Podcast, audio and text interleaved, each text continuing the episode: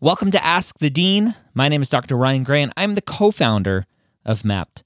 I'm joined every week by Rachel Grubbs, the other co founder of Mappd, who has 20 years' experience in the pre med and test prep world, and by Dr. Scott Wright, former executive director of TMDSAS and former director of admissions at UT Southwestern Medical School. Ask the Dean is a weekly Q&A we do live exclusively for our Mappd members and this podcast is a recording of that session so that everyone can benefit from that knowledge. I'll start with the first one here. Student asked, I am interested in a scribe position that is open at an orthopedic private practice near my school. I talked with another student who scribes there, and she said that when you have been there for a while, you get to do more hands on tasks, such as assisting with injections, putting on casts, etc., as well as taking history of the patients before the doctor comes in. She said they train you over time. Do you know if legally this is within the scope of practice for a scribe? How would this impact? Uh, and then the rest of the question is cut off. So, um, Scott, what do you what do you think about this, or is this a more of a doctor question? You're muted, Scott. Well, you're uh, you're fixed now. That's that's the first thought that came to my mind. Is I wonder if there's like some legal requirements here that I, I don't know the answer to the question, but it it, it I, I wonder about that. What do you think, Ryan? Um, I am googling real quick. So it, it there's always legal stuff around medical procedures yeah, and, and yeah. doing things. Um, yeah. there obviously is uh, some some concerns around whether or not the the physician's malpractice insurance covers someone else doing the injections or helping with mm-hmm. injections or whatever.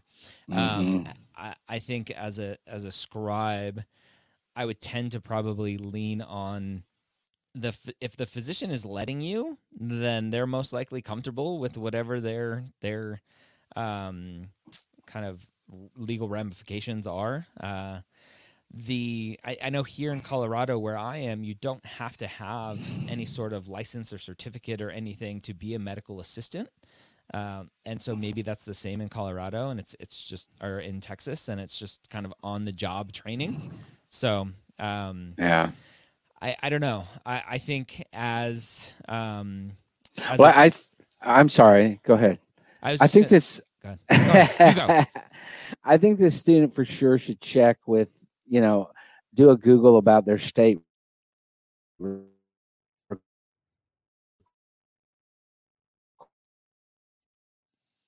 requirements and see what they can find there about the guard. That would be good.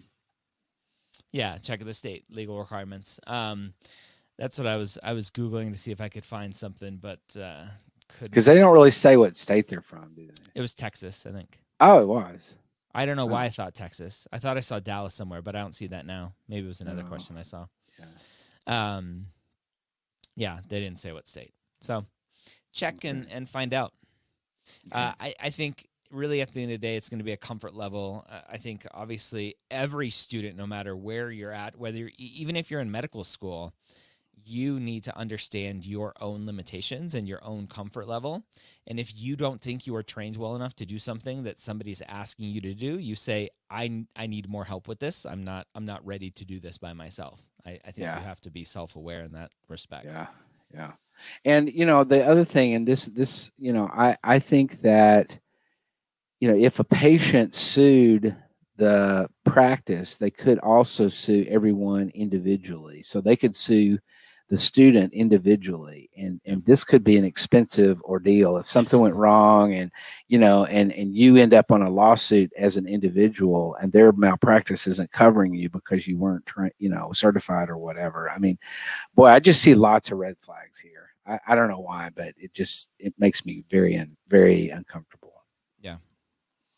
Makes sense. Money, money, and being sued is not uh, everyone's yeah. first cup of tea. There, exactly. Uh, another student here saying, "I remembered in one episode that Dr. Gray said that we can consider crisis text line as clinical volunteering. They are currently closed now, but I found another opportunity called Seven Cups that looks like they are providing a similar service as a crisis text line. Can I put this as clinical volunteering or not?" So. Hmm Seems pretty straightforward. If I said it was clinical volunteering and this is something similar, then most likely. Yeah. Yeah. Yeah. Sounds sounds like it to me. Yeah, and, and really, the the crisis text lines, I, I think, normally non-COVID times probably not the best clinical experience, but during COVID, when it, there's not a lot else out there, then then go for it. Uh, and obviously, without knowing what Seven Cups is and without knowing specifically right. what you're doing, I can't really speak too much about it. Right. So, uh, another question here: If you apply through AMCAS, so this is a good good one for you, Scott, because this is some Texas right. stuff here. If you apply through AMCAS to a few allopathic schools and don't get accepted in that cycle, then in your next attempts you decide to reapply only to Texas schools through TMDSAS, the best application service. Of uh, course. Uh, and no schools outside of Texas in the second attempt. In this second attempt, are you considered a reapplicant? or a first time applicant since you're applying through a different application system? And is there a place to mention that you're a reapplicant? Yeah, it, it asks you the the TMDSAS a- application asks you if you've ever applied to any medical school, and so you know obviously you're going to want to answer yes, and that this was you know second attempt, and they're they're, they're going to ask where you applied previously, and so um, you know I don't. The, reapplicants are not disadvantaged. Yeah.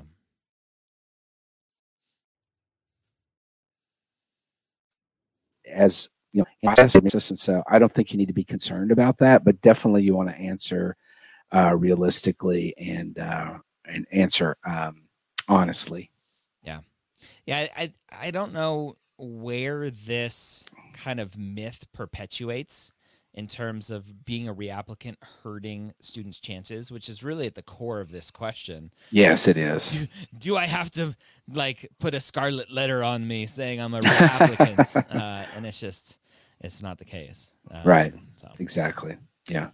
So no, no, no issues. Just answer honestly, and and you'll, you know, you'll, and, and they're going to ask you if you're a reapplicant what you've done to improve your application since the last application cycle and uh, and then you know that's where you have a chance to say, well, I did this, that, and the other thing, and I improved this, or I did more clinical stuff, or whatever.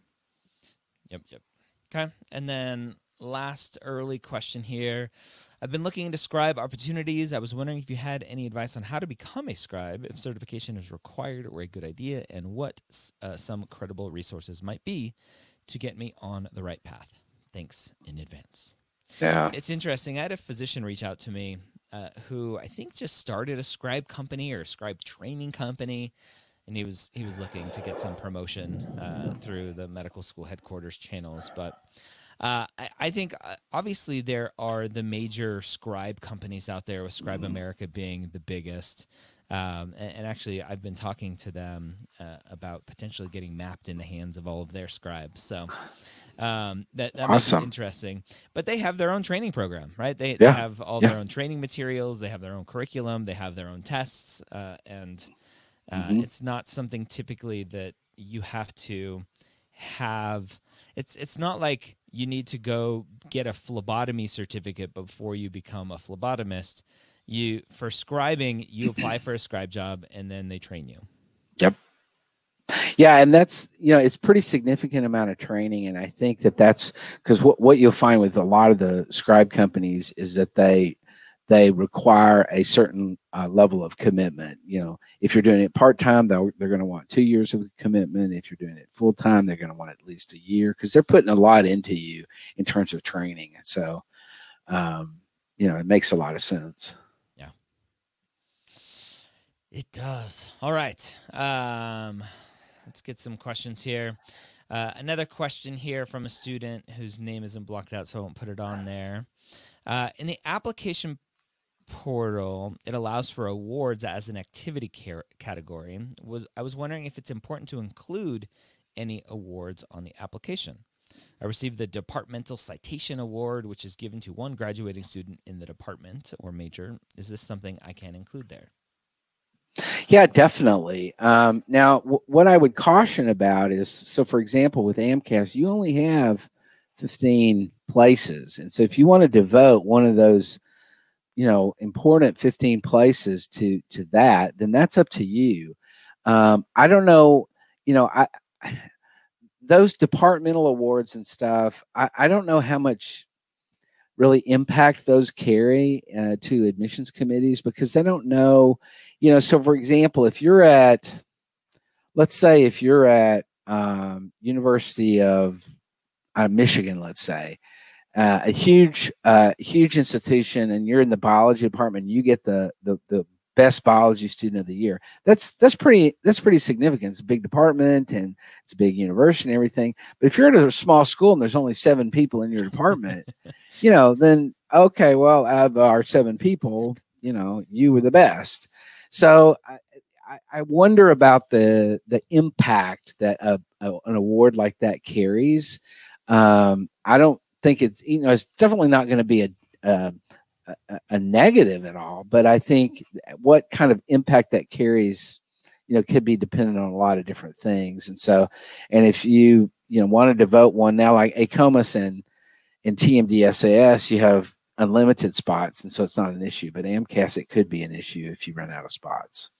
Yeah, it's it's one of those, especially for AMCAS, right? The if you're going to use it for a spot, is it just this one thing? And if it is, what can you say about it? I, yeah. I think it's a wasted use of a spot if all you're going to say is, I received this award. Yeah. But if you can talk about potentially what went into receiving that award, how is it, how are the uh, awards being given out, then then maybe it shows a lot about who you are because you received that award, not just yeah. that you received that award. Yeah. Right. It's the the what versus so what. Exactly. Um, next question here. I was wondering how to make a DO school list. I live in Illinois, so there's only one in my state. Which others should I apply to? Mm. Mm. Yeah, that's a good question. I mean, I think that most, you know, the vast majority of the DO schools are private schools. And so a lot of students who, who only have a limited number of options in their state, for example, or who are um, you know, drawn to osteopathic medicine or want to diversify their application, you know, look at DO schools, and uh, and so you don't have the same level of uh, residency issues with a, that you with DO schools, most DO schools that you do with uh, that with you do with with a lot of MD schools, and so you know, I would just say there's only about what Ryan, there's like thirty some odd DO schools in the U.S. Yeah, thirty five ish. Um, yeah, that's what I was thinking. And uh, and so you know, I think that's a pretty easy number to to look. You know, and and I would say look look at location. Is this a location I would like to live in? Uh, look at cost. Most of the DO schools are more expensive than a lot of the MD schools are because they're private. Um, look at their curriculum. Look at um, what they say on their website. So same kind of thing as with the you know in general, but I think you can go a lot deeper into it because there's not as many schools to deal with. Yeah, there are a few extra variables. So so just kind of off the top, the the normal school list behavior, at least in, in my mind, is location, as you mentioned, curriculum, class size, right. those types of things, mission, vision, um, right. particular outreach programs that may resonate re- really well with you. Uh, but then a few DO specific questions. Where are the students doing rotations? The, yeah. the, far majority of DO schools are not affiliated with large academic medical centers. Correct. And so students have to disperse to the community.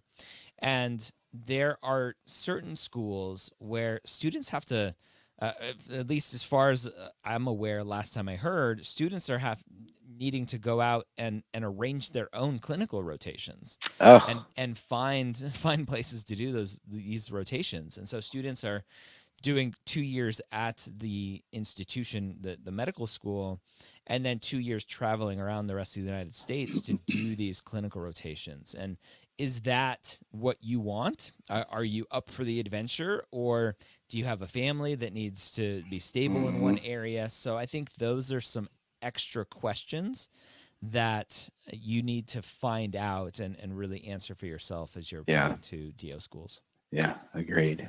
Agreed. Good question here. When is the best time to mention children during a medical school application? Primary app, secondary app versus interview. Thank you. I think everyone knows that children shall remain nameless and hidden, and uh, you, you need to hide them, right, Scott? Yeah, yeah. I so the the short answer to the question is never. uh, yeah, this should not be anything relevant to the application process at all. I mean, if you bring it up in your application, you know. So, for example, I was working with a student recently who one of the issues that led him into really wanting to go into medicine was some complications with the birth of one of his children. And so surrounding that, so so part of this guy's seed in terms of his interest in medicines came from that. So I could see in that particular case, you know, he's going into in his personal statement these issues with regard to his own child and the complications and the doctors and how that all went blah blah blah. And so but in the vast majority of cases i think it's not you don't mention it. Yeah. I, I think it goes back to uh, kind of what i harp on all the time is don't bring your agenda to the application yeah really focus on telling your story. And yes, yep. you having kids is part of your story, but it's not the story of kind of your journey to medicine, which is what the personal statement is, and like the story you told of of the, the student who you're working with. Uh, it, having kids and, and mm. medical mm-hmm. issues with the kid, that's completely relevant to why they want to be a physician. And so it makes sense there. But don't we're not saying completely avoid talking about it because it's just not appropriate. We're saying don't just throw it in there because right. you think it's important to talk about. It's just right. it'll just come out of left field and, and I'll be confused. Yeah. Um, and so yeah. if if they're obviously if you're part of the PTA and it's a very uh, exciting and memorable act- activity that you do, put it in your activity list, and mm-hmm. obviously it'll be it'll be known that you're a parent. So yep. Yep. Um, there's there's no issue with that. Yeah, agreed.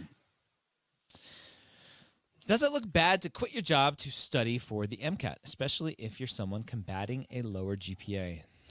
So let me let me expand on this question a little bit because the heart of this question, it, the the general frame of this question is, can I stop an activity or will that look bad? Whether it's quitting a job for the MCAT, stopping activity that you're no longer getting anything out of, stopping one activity to do another activity that resonates with you more. Students are so fearful of stopping something for fear that it's going to look bad on an application. Mm-hmm.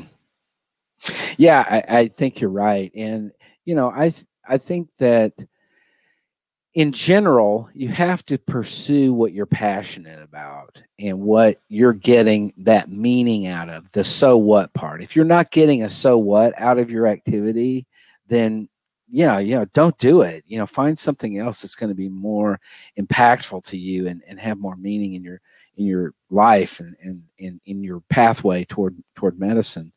Uh, for sure. The concern that I have with this particular question, however, is this could easily be interpreted as you have the inability to have too much on your plate. And uh, so I, I worry about an admissions committee looking at this and saying, well, she quit her job or he quit his job in order to do the MCAT. We already see a sort of lower GPA, although you don't really say what the lower GPA is. So I don't know if it's really lower or not. But, um, and so it makes me wonder if, as a member of the admissions committee, is this person going to be able to handle medical school? Because you can't quit anything in medical school, you, you have to do everything. And uh, they don't have part-time medical school. You can't drop a class or whatever. So you know you got to be able to have a full plate and be able to handle the full plate. And there's lots of applicants out there who have you know who are doing a gazillion different things and seem to be able to handle it. So i'm i'm i'm a little worried about that. You know this this um, the person that asked this question didn't really give a whole lot of information relevant to kind of you know giving more on the on the uh, of an answer. But i would say it, it depends but it does make me a little bit nervous yeah. okay can you comment on how schools and app services verify activities some of my community service is self-driven as well as other activities that occurred many years ago so i'm not sure i have contact info anymore so, Scott, I know when you were the director of admissions at, at, UT Southwestern, you would personally drive to every contact on a student's application and just verify with them, right? Or fly. Or fly, yeah. Yeah, oh, I. I forgot UT Southwestern, big bucks. Yeah. They would fly. yeah, big bucks. Okay. Yeah, we had a private jet. Private jet. no, you know, I I have never. I mean, I think in very weird circumstances, um, there might be a situation where a um, a activity sponsor or something might be contacted, but that would be way unusual. Um, we're really just depending on you to be um, accurate. I think AMCAS asks for contact information on the person that you were involved with or whatever. TMDSAS doesn't do that. I, I, I can't remember about AACOMAS, but anyway, I think that the chances of somebody calling up the now, you know, like I said, in a weird, bizarre set of circumstances, if something came up, then at least they might try to see. But I wouldn't worry about that. And some of you know the the questioner here says some of my activities were self-driven and and I do think that self-driven activities are probably not as mm, I don't know what the right word is. I would say they they wouldn't have as much impact because in in a self-driven activity you can sort of do whatever you want to whenever you want to and there's no level of commitment that you have to do and reliability and dependability in terms of showing up when you're told to show up. And you know it's a little bit different because of that. So i, I think activities where you have to actually commit to doing it and uh, you've got sort of a, a structure around it have a have a little bit more meaning. But that's not to say that it's not going to be a negative but it just may not be quite as as as um, um, as good as as something that was uh, more structured externally more structured Yeah, yeah. I think it just schools don't have the bandwidth to, Right, to- oh, to yeah. check all this stuff. So the the question comes down to what's to stop a student from fabricating these experiences and hours. Yeah. Yeah. Yeah, there's really nothing to stop you doing that. And but I would say that if you're going to fabricate one thing in your application, the the chances are pretty good that you may fabricate other things and eventually this is going to come back to bite you. I mean, the the application services, the thing about it is that both at the application services upon verification as well as the admissions committee members and specifically the staff of the admissions office, they deal with these things every day. And so you'd be surprised how if something looks a little weird, then they're gonna, you know, it might, might be a little tiny red flag, but they're gonna they're gonna really look it up because they they deal with this thing with these things just so often, and uh, and so I you know it's a it's slippery slope to try to try to quonk around with something like that. Yeah, I, I'm in the middle of watching the TV show Suits, which is off air now, but we're we're binge Right. watching it, and it's all it's all about a lawyer who uh, lied about going to Harvard Law. So I, I'm all about Yeah. catching those frauds. Yep. Yep, absolutely. The most common fraud that we that we would see and that we get recognized is letters of recommendation where they fabricate their own letter of recommendation and uh and you'd be surprised the the the the the the, things that they will go through to do to uh, to fabricate those things and but you know uh, it's often that we we find we figure it out and Wow. you know and in that case it's it's pretty much a you know a black ball on you Yeah, and and just I I think talking to you and talking to Enrique, who's also at TMDSAS, right. um, when that kind of stuff happens, you go and notify the other application services, correct? oh yeah we notify all of our member institutions member medical schools and then we notify amcas and and AACOMAS uh, of the uh, of the thing. And and it, it holds a lot of water. So you know you could get a a, a, real you know bad reputation nationally for uh, something something that significant Yeah. it's just not it, it's just not worth it. It- you know it's just just not worth it Yeah, Yeah, definitely. Okay. How should I deal with this situation? I took physics at another school in between my freshman and sophomore year, and I got a C plus in physics one and two, and a A in the lab for physics one and two. Obviously, not the best, but was okay with the grade because it was a harder class. My advisor told me in the spring of sophomore year when planning classes that I should try to take them again junior fall um, in 2018, along with taking organic chem for the first time. I didn't do well and got an F in both organic chemistry and my assumption in, in either physics. physics. Yeah, it cuts yeah. off, but the rest of the comment says both organic and physics. So uh, the end of the comment is just wondering what to do now. Yeah, well, hmm. obviously, um, you're you're gonna have to take the classes again, right? Because those recent grades are F, so you're gonna have to take them again. Right? Usually it's it's the recent grade, not necessarily the best grade, correct? Yeah, yeah. What the well, the medical schools are going to calculate everything, and so the the take and the retake are going to yeah, correct. But in terms of like a passing grade for the yes, they'll take the they'll take the the the the latest grade there. Yeah. You know, my concern here is a bigger, more deep, a, a, a deeper concern is why is this student having having already had physics one and two making it you know, c plus isn't a great a great grade but it is passing and then in the and then a year later they're they're failing both classes yeah. one of which they've already had the material.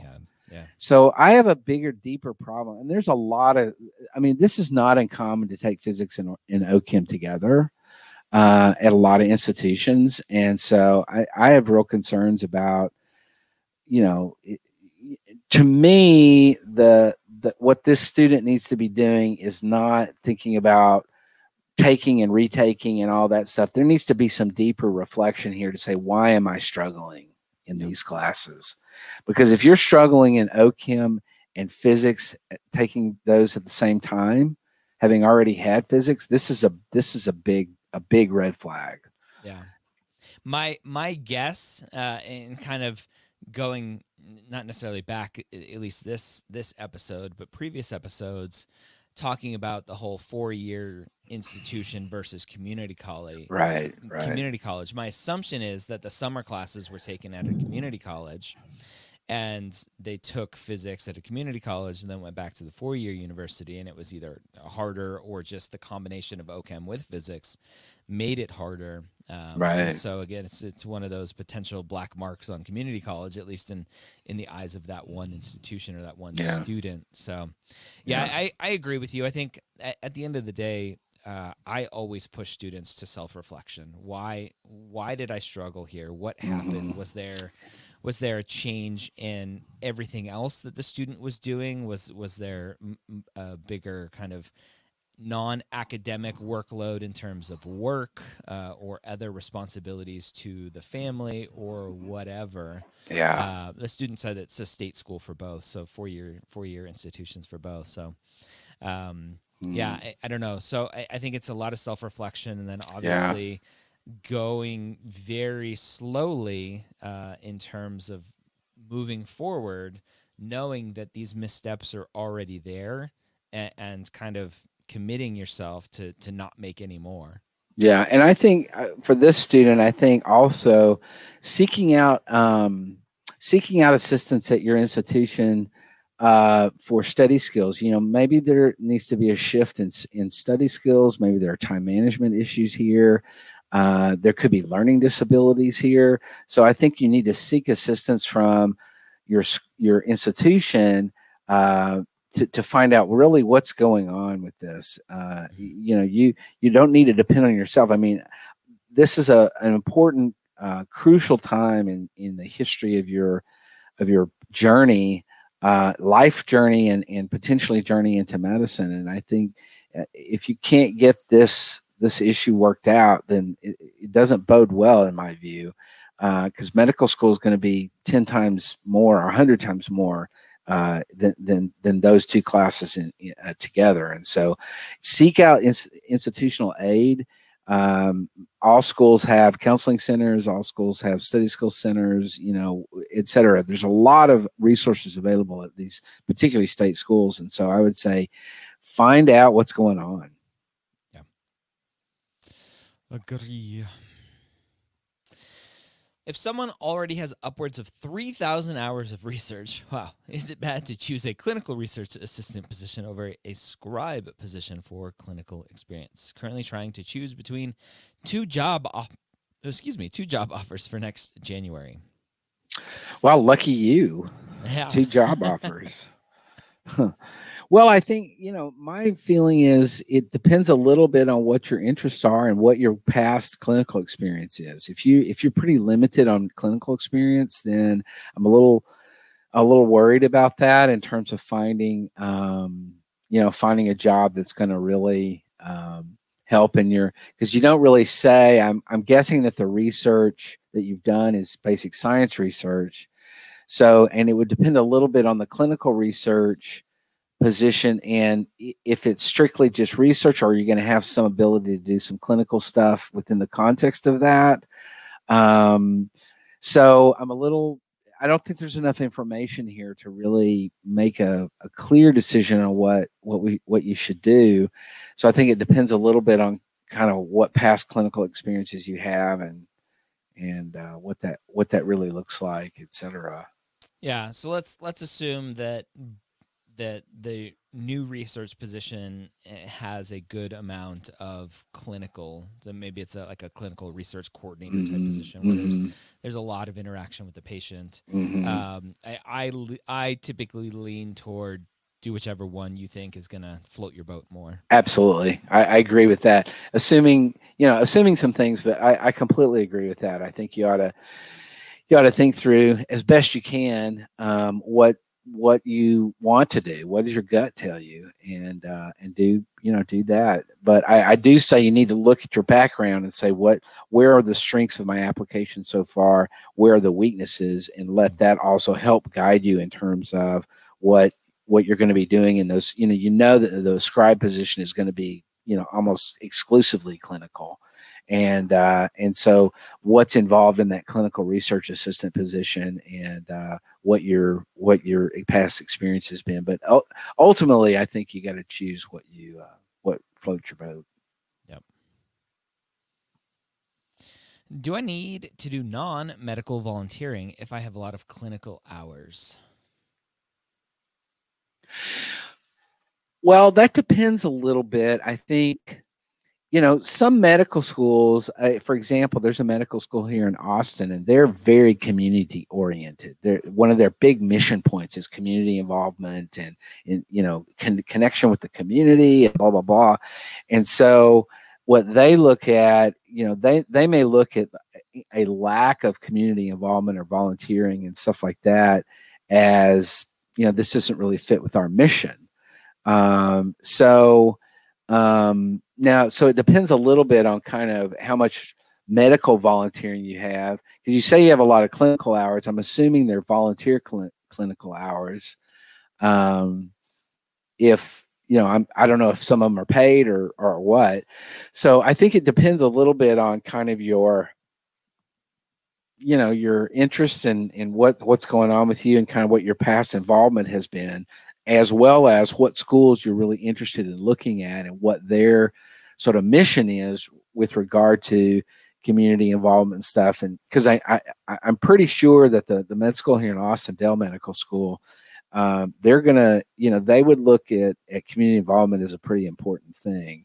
And so if you had, for example, your your mindset on on the school here, then a lack of that could be a could could could be a bad thing. Yeah, I think I think this question is really school dependent. There are some Yeah. schools, as you mentioned, that are more heavily interested in community service and non-clinical volunteering and want to look for that in applications and and other schools don't really care as much so it's Yeah. a, it's a harder question to answer Yeah, agreed. I currently work as a health and wellness care professional in a residential facility for children with autism and other cognitive and behavioral challenges. My primary duties are to administer the residents' medications, take residents to the various medical appointments, and monitor the health and well being of the residents. Would this be considered clinical experience? Seems pretty obvious to me. Yeah, I yeah, me too. Yeah, I I think it's definitely sounds clinical in my Yeah. view. I, I want to know for, for the student that that put that up there, and I'm not laughing at, at you. I want to know why you doubt its potentially clinical experience. So, so ask Yeah. that because me understanding and us understanding why potentially you doubt its clinical experience may help us in our kind of wording and, and messaging in the Mhm, future as well. Agreed. Uh, but that, I mean, that is textbook amazing clinical experience in my mind. Oh yeah, I completely completely agree with that. All right. If that person comments again, I'll circle back. Meanwhile, we've got another long one, but I think you'll get the gist.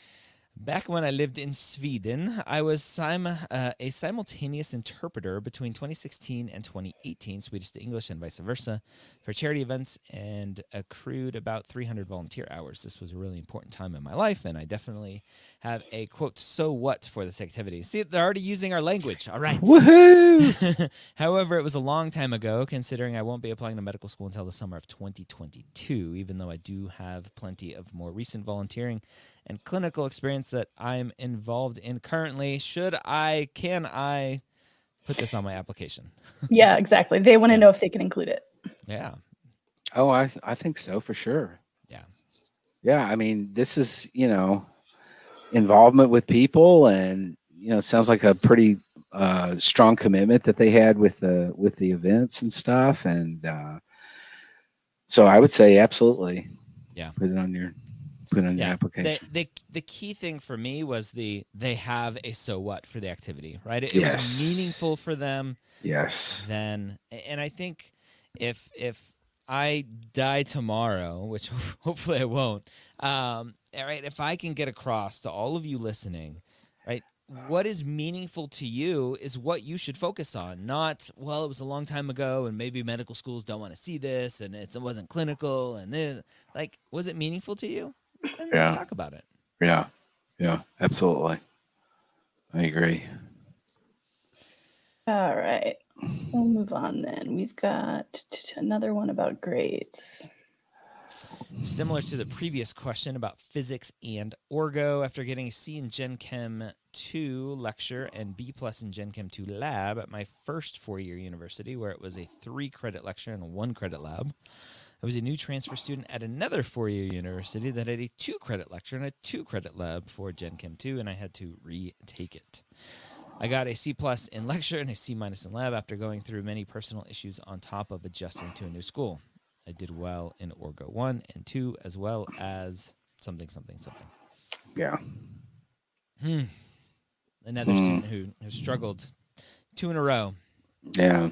Yeah. You know, I think eh, chemistry is interesting to me. You know, some people really connect with Gen Chem and don't connect with o- OChem and, and vice versa, you know, so it, it's really interesting. I think it, it's a lot because they're very different. General chemistry and o- organic chemistry are super different from, from each other. And so I mm-hmm. think that sometimes it really is, um, it think it depends on how you think and and you know, how your mind works and stuff like that in terms of what you're going to connect with in, terms of the material. If you did well in OChem, that's a good sign. Um, but um, in terms of the application to medical school, they're going to look at the, the better grade, but it, there would there might be questions, you know, from a, a admissions committee standpoint is why is this you know why is the students you know number one they're going to s- sort of wonder why you took it twice and you know it, it's pretty clear to me on the administrative side of things why you why you would have taken it twice because your institution your new institution forced you to. Um but i you know so i would say if that's the only blip on your record then i wouldn't really worry about it too much. I don't think you should retake it or anything. But um so The commenter did also say that they're currently in a post back, so they're working on some redemption. Good. Okay yeah It was the part that got cut off. Yeah, yeah, yeah, yeah. Okay, okay. Yeah, I mean, I th- I think post back program sounds, you know, I, I definitely. It kind of sounds like if they're in a post back program, then there may be other issues beyond just this Gen Chem thing. Um, so post back program seems to be probably a good idea for the for the student. Well, we seem to have come to the end of our questions. We had a steady wow. stream there for a good 45 minutes. Yeah, yeah, that was a good city stream. Yeah. Um, for for all of you watching right now, listening right now, um, in Mappd last week we announced uh, and pushed out the first bit of feedback where we can take the the very specific details that you are putting into maps, your courses, your hours, etc., uh, MCAT scores. Um, let us know in these comments or in the Mappd group in general the types of feedback maybe that you're waiting for, the type of feedback that you're hoping for. Uh, we have a list that that we're crafting right now and we'll push out pretty soon, mostly centered around um, kind of timing with the new application cycle coming up. Um, and what else, Rachel? What are some of the other specifics there?